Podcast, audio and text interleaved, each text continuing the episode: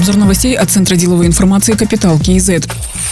Президент Казахстана Касым-Жомарт Токаев находится с государственным визитом в Южной Корее. Он стал первым мировым лидером, прибывшим в эту страну с начала пандемии коронавируса. Пресс-секретарь главы государства Берик Уали сообщил, что семнадцатого августа запланированы переговоры с президентом Мун Чжэ Ином, по итогам которых планируется подписание ряда документов. Также Касым-Жомарт Токаев встретится с лидерами корейского бизнеса, примет участие в церемонии, посвященной памяти национального героя Кореи генерала Хон Бомдо, который в последние годы своей жизни был в Казахстане. Также запланированы встречи с бывшим генеральным секретарем ООН Пан Гимуном и посещение Сеульского киберуниверситета, на территории которого откроют памятник Абаю. В Казахстане проводят диагностику действующих и потенциальных экспортеров несырьевых товаров и услуг. Это позволит определить таргетируемые группы экспортеров с потенциалом роста. На основе собранной информации создадут интерактивную карту проблем экспортеров, сообщил вице-министр торговли и интеграции Кайрат Торибаев. По его словам, в настоящее время экспортеры сталкиваются с рядом проблем в зависимости от страны назначения. Пандемия коронавируса внесла свои коррективы в условия и возможности международной торговли. Страны предъявляют повышенные требования не только к качеству и безопасности продукции, но и к ее упаковке и транспортировке. Постоянно меняются правила ввоза импортной продукции. В такой ситуации необходим постоянный мониторинг условий торговли и своевременно уведомлять предприятия. В числе отраслевых проблем вице-министр отметил нехватку сырья, нехватку вагонов и заторы при доставке грузов, повышенные транзитные тарифы через третьи страны, дорогая и сложная логистика.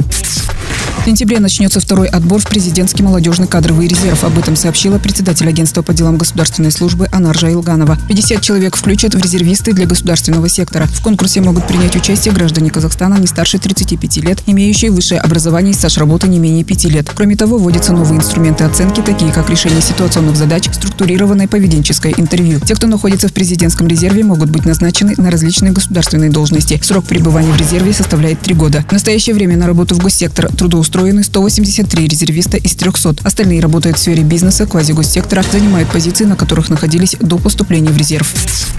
В автозонах Алматы впервые запустили оптимизированный процесс сдачи теоретического экзамена с аудио- и видеофиксацией и биометрической идентификацией. В корпорации правительства для граждан пояснили, что биометрическая идентификация позволит избежать нарушений в получении так называемых красивых номеров и сдачи экзаменов. Как известно, с июня две тысячи шестнадцатого года в Казахстане отменили обязательное обучение в автошколах для получения водительских прав. Упрощенный порядок проведения медицинского осмотра для желающих управлять автомобилем. Теперь, чтобы получить права, достаточно сдать в спецзоне экзамен по теории и практическому вождению.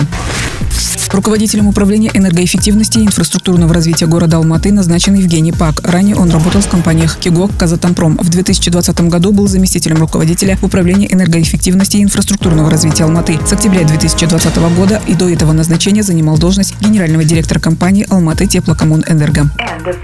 Другие новости об экономике, финансах и бизнес-истории казахстанцев читайте на Capital точка кей зет.